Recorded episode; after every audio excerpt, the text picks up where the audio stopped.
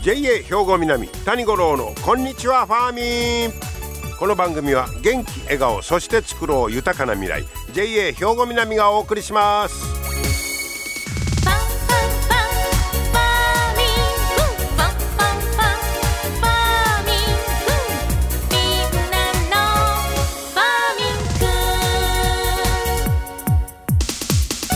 こんにちは谷五郎ですえー、6月に入りました。ねまあいつもやったらまた鬱陶しい梅雨やね言うとらんなんけど今年は早いね、えー、タイミングで梅雨入りしましたけれどもね、えー、早終わってくれたらと思うんですけれども。えー、っと七十二校では明日はあカマキリ正図という日になります。カマキリが卵から帰る頃。とこういうことですけど。どうですか最近カマキリ見ますか？なんか長いこと見てないような。その間の小さい時はようなんかあちこちに玉切りの 玉切りやで。カマキリの卵見ましたな。あのなんか硬いあれでしょ？でようけ出てくる。最近とんど見かけんようになったように思うんですけどもね、えー、カマキリ小図これが明日ということなんですが、えー、さて今日の話題はねこれこの間神戸新聞に出てたんですけどイニシイノシシの捕獲が5年で2.6倍になってるということで、これ加古川市内でイノシシがむちゃくちゃ増えてますよ、いう記事が出てました。で、まあ、このイノシシを狩猟の目的以外で捕まえたら有害捕獲となるんですが、この数が急増しているということです、加古川市内で。で、2020年度は、2015年度と比べて2.6倍になる、えー、過去最多の数で、まあ、加古川でイノシシ何歩ぐらい捕まってると思います？数で言うたら。これがね、えー、2020年度ね、345頭ですわ。結構な数ですよね。で、神戸新聞、あの、写真も出てましたけど、あの、四方のねじ松の、畑、田んぼが、荒らされてもう稲倒れてみたいな写真出てましたわ。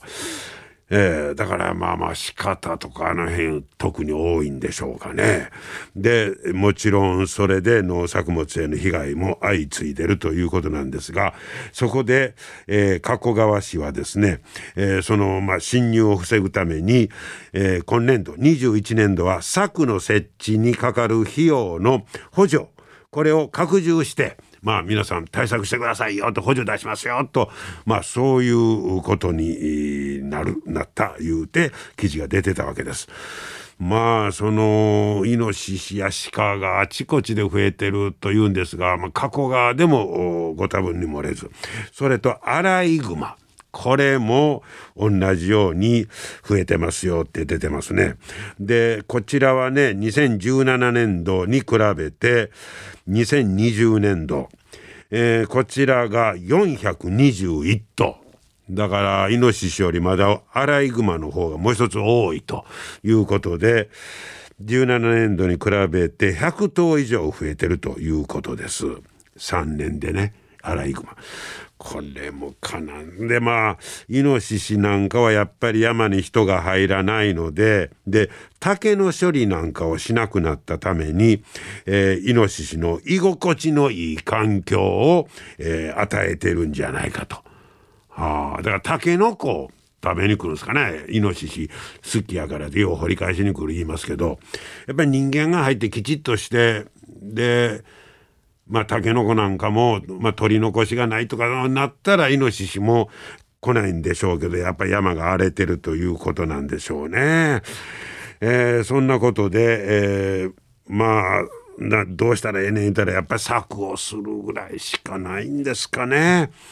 えー、特にこの策は加古川の北部、あの四方のあの北部の山裾で、えー、もうすでに延長およそ40キロ設置が完了してるんだそうです。40キロです延べ。結構な距離ですけど、それを加古川市は来年度までにおよそ80キロかあの策をしてもらおうと。もう全体をもう柵で囲わないしょうがないないうそんな感じですね。で、えー、まあ補助金の方も出そうということでまあ農作物の被害もそうやし人間にこれ危害を加えるってなことになったらねもう一つまた心配なことになります。で、えー、その人間の被害に関しては、えー、障害保険の加入への費用助成も、まあ、盛り込んだ策の設置に伴うこれは策の設置に伴う障害保険の加入への費用助成も盛り込んでるというようなことで。まあ僕もあの思想史行ってましたけどあそこなんかでももう全体を柵で囲ってあの川川のと境目なんかでその中の田んぼや畑をもう一回柵で囲ってましたからね。もう二重三重みたいなそれしかもう方法がないのやろうかと思うぐらいそれでももうなんか柵の中で人間が 農作業せんとしゃあないみたいななんかそんなことになってきてます。根本的な対策いうのもなかなか難しいんでしょうね。これ過疎化になったら余計にこういうあの獣害獣に対するみんなで一斉にしないとなかなか効果が出ないんで過疎化になるとそういうとこもちょっと弱点みたいになってきそうでね。ちょっと心配ですけど策の方補助も出ますのでね検討してみてください。皆様の元気生活を応援する JA 兵庫南。近畿最大級の農産物直売所虹色ファーミン。おすすめは JA 兵庫南エリアの新鮮な地元農産物。JA 兵庫南は新鮮で安全な農産物の供給。人との触れ合いを大切に地域社会への貢献。人農業自然が共生できる地域社会づくりに取り組んでいきます。皆様の元気生活を応援する JA 兵庫南。JA 兵庫南谷五郎のこんにちはファーミン。さあ今日はねこれご紹介しましょう。皆さんご存知でした？あの稲美町森にあります当番用水疎水博物館という博物館ができてるのご存知でした。僕知らんかったんですけども、えー、今日はこちらの管理人の伊沢博明さんにお話を伺ってまいりました。伊沢さんこんにちは。あ、どうもこんにちは。よろしくお願いします。こちらこそよろしくお願いします。えー、この今日は博物館でお邪魔してますけど、これが、はい、丹山疎水当番用水博物館と。ちょっと長い、名前が長いんですけど、はい、この丹山いうのが淡い山と書きますけど、はい、はい、これはどういうとこから来てるんですか？えー、っとですね、はい、このまず130年前に、この大御川疎水が大御川というのは神戸にありますけど、はいはい、大御の川の大湯淡いいうのが丹山の丹湯寺ですね。そうです。はい。それともう一つ下に川がありますね。そしてもう一つ下にね、はい、神戸市北区山田町の山田川から水を引いてる山田川。の山、はい、これで丹山という名前。で,、はい、で要するにその大御川と山田川から稲見にこれ水を取ってきてるんですか？そうですね。これこれが疎水ということですね。はい。疎水いうのは用水路みたいなもんでいいんですか？そうですねはは。そのなんでその神戸のね大御川と山田川から稲見に水を持ってくるいうことになったんですか？あのもともとですね、はい、えー、まあ、この地域は、はい、稲美町。稲美町のね、はい、この地域は稲美の大地と呼ばれておりまして、えー、こう周りに加古川とか美濃川とか、明石川。この3つの川に囲まれた大地ということで、ね、そうですね、はいはいはいはい、で川の水を使わない、はい、えー、また雨が少ないということから、はい、稲作に、えー、まあ適しなかった土地なんですよ。あそうか。ちょっと高台になってますからね。はい、でそのためにですね、うん、えー、昔、はい、えー、なんですけどもこの地域では、うん比較的雨の少ない綿とか大豆そして葉タバコなどを栽培していたんですけども。ともとはね、はい。水があんまりいらないような、はい。ああ葉タバコやその綿とか、はい、はいはいは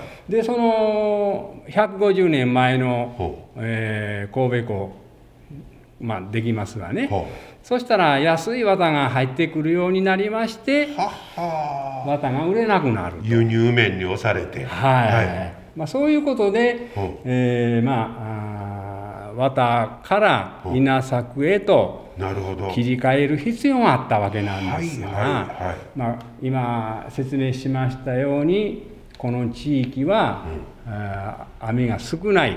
はい。そして、えー川の水が使わない使えないということから、十分な、あー水がなかったわけなんですね。そして、えー他流域に水を求めまして、遠く離れた神戸市北区大御町から大御川。疎水、はいそして、山田川。はい、山田川疎水を、えー作ってはい。この南の大地へ水をそれ以後、まあ、米なんかを作り出したと。そうですね。いうことですね。はいはいはいでこの、まあ、博物館にいろいろ展示されてる大きなあの土管みたいなやつとか、鉄管とかはい。ありますけど、それがその要するに疎水に使われてたパイプみたいなもんですか？あの大御疎水の途中で、はい。どうしてもですね、この三木市しじみ町ほ三坂といううところで、えー長さが約800メートルほ深さが50メートルを超える谷を越える必要がありましたのそこにで谷があるわけですね。そうなんですね。はいはいはい。はいでそれを水をそこから高いところから低いところ行ってまた上げなあかんいうはい。はい。それをまあ連結管の原理を応用して、ほうえー無事に流せることができたわけなんです、はあいわゆるサイフォンのはいサイフォンで原理かすねはあでそこに使われたあの管いうか土管みたいなのをここはそういうのも展示してるんですね。そうですね、はい。初代の三坂サイフォンの鉄管とかは2代目の鉄管あ。はなどを展示しておりあ、なます。るほど。であの稲見なんかようけあのため池は有名ですけどそういったため池もそういう疎水とつながってるんですね。あのですねあ。実はですねその疎水作る時に、はいもうすでにですね、はい。大御水源の皆さんとか、は山田水源の皆さんがそのそれぞれの川の水を利用しておりまして、はい。はいいろんなものを作っておりましたので、はえー地元がは使わない時期しか水がもらえなかったわけなんああ稲見の人たちはね、はい。先にもう使ってるからね。そうですあなるほね。ですから秋、冬、春にかけて、えー水を、おまあ、取り入れるわけなんですけどど。も、はまあ田植えまでの間に、うんえー貯めとくいうことそうそうそうそう貯めておくのに多くのため池がこの疎水事業によって作られたということあ。で、なるほど。この地域はため池が非常に多いところなんですね。もちろんあの天然の雨とかを貯めてるため池もあるんでしょ？それはですね、はい。あのーまあ例えば、えー天満大池、うん。まあ、昔の岡大池と呼びましたけれども、うん。それは675年頃にうん。作られたため池ということで、えーまあ、えー雨水をこうずっとこう昔から貯めてたですね。いう池ですね。はい。でもこうやって疎水とつながってるため池もいっぱいある。いっぱいあります。あそれは僕全然知らんかったですわ。はあ。でこの博物館はそういった貴重なものとかあと工事のうんしてるこんなものすごい貴重な写真がねもう今百何年前のやつでしょそうですね、あのあったり。130年前ぐらいの写真分がたくさん残っておりまして、はい、でここに展示しておりますのは、はい、その一部分なんですね、はいはい、まだまだたくさんの写真とか、はい、あ資料がありますけれども、その一部分をこうパネル状にして、はい、えー、展示をしておるわけです。こういうまあ稲美町と水との関係ですね。そうですね、ね、貴重なねあの博物館になってます。これ皆さんにもっともっと知って見てもらいたいですね、はい、そうですね、はい、今あのー、ね、えー、今はあのー、ちょっとあのコロナのコロナの関係で、はいはいはい、えー、まあ、この博物館は休館をしてるんですけどもね、はい、まああまあ、いつまたこの博物館が、はい、あ開くかわからないんですけども、はい、また開いた時にはね。そうですね。わ、え。ー、かりました。ぜひまた皆さんもねご覧いただきたいと思います。そうですね、どうも今日はいろいろとありがとうございました。どうもありがとうございましたはい。ということでね、当番用水疎水博物館、稲美町は森にあります。こちらの管理人の伊沢博明さんにお話を伺いました。まあ、また、あの、ここの展示物はほとんどが、あの、職員の方の手作りやいうことで、味があったりしましてね、えー、ぜひまた皆さんね、ご覧いただければと思います。えー、入館料は基本無料になっておりますけど、まあ、コロナの関係ですから、また確認してもらったらと思うんですけどもね、電話番号だけ言うときましょうか。0794-87の0545ということです。当番用水疎水博物館でした。皆様の元気生活を応援する JA 兵庫南近畿最大級の農産物直売所虹色ファーミンおすすめは JA 兵庫南エリアの新鮮な地元農産物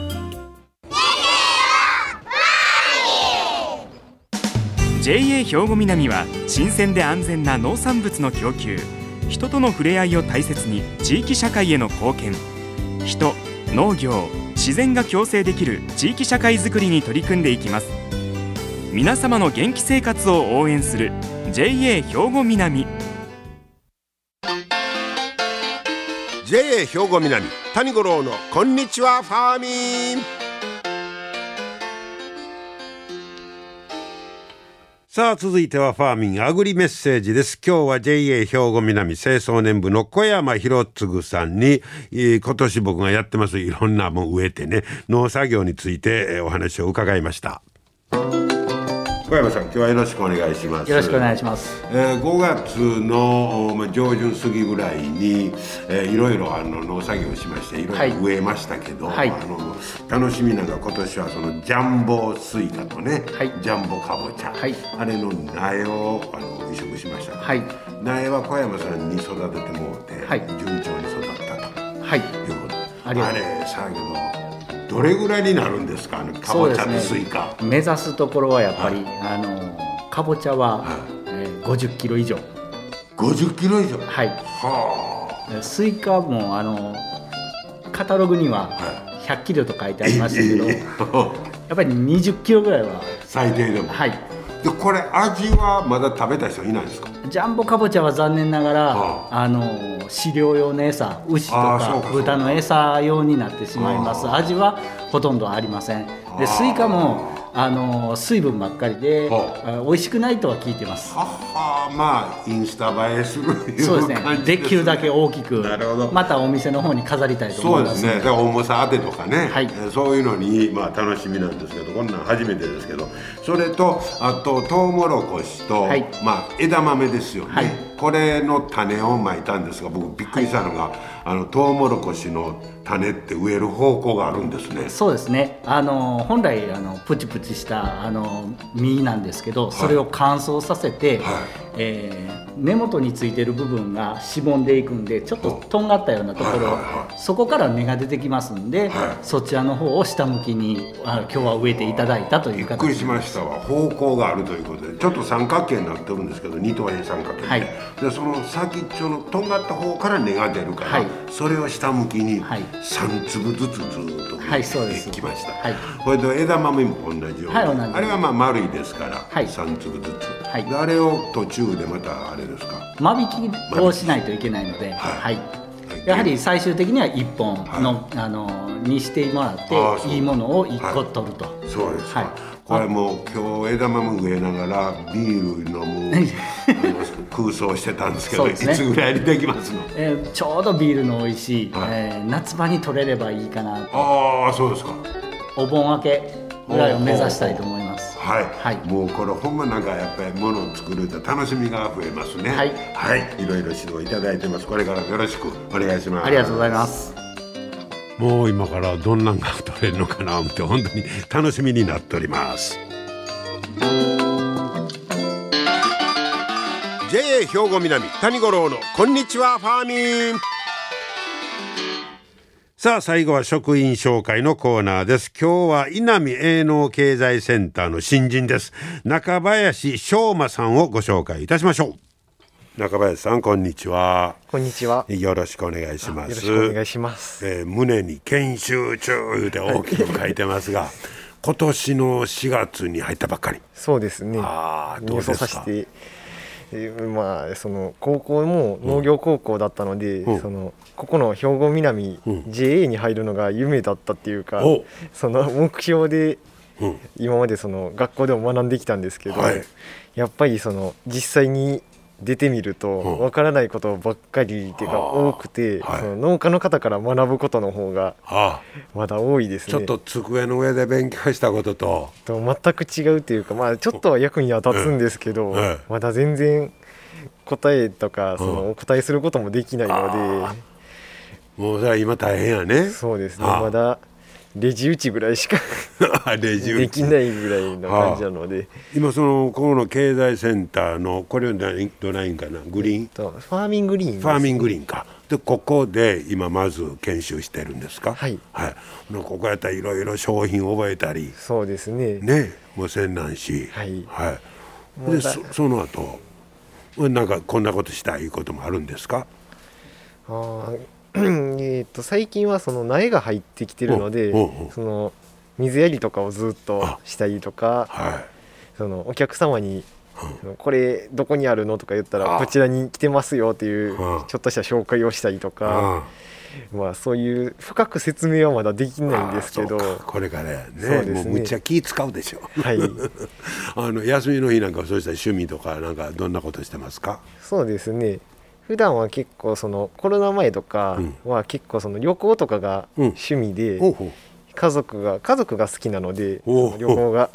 でそれに一緒についていってずっといろんな温泉とかを回ったりとかして楽しんでたんですけど、まあ、つい最近はその結構近場でその淡路島に行ったりとかでちょっと本当にもう行くだけだったんですけど、うん、それでもだいぶリフレッシュできましたねえ早いことまあいろんなところでね行けるようになったらええと思います。ですね。そうですか。じゃあこれからもいっぱい勉強することがいっぱいですけど、はい、ねあの夢実現したわけやから、はい、頑張ってくださいね。はい。ありがとうございます。はい。どうもありがとうございました。ありがとうございましたはい、稲美町、稲美の営農経済センターの新人、中林翔馬さんでした。よろしくお願いしたいと思います。今日も最後までお付き合いいただきましてありがとうございました。JA 兵庫南谷五郎のこんにちはファーミン。この番組は元気笑顔、そして作ろう豊かな未来。JA 兵庫南がお送りしました。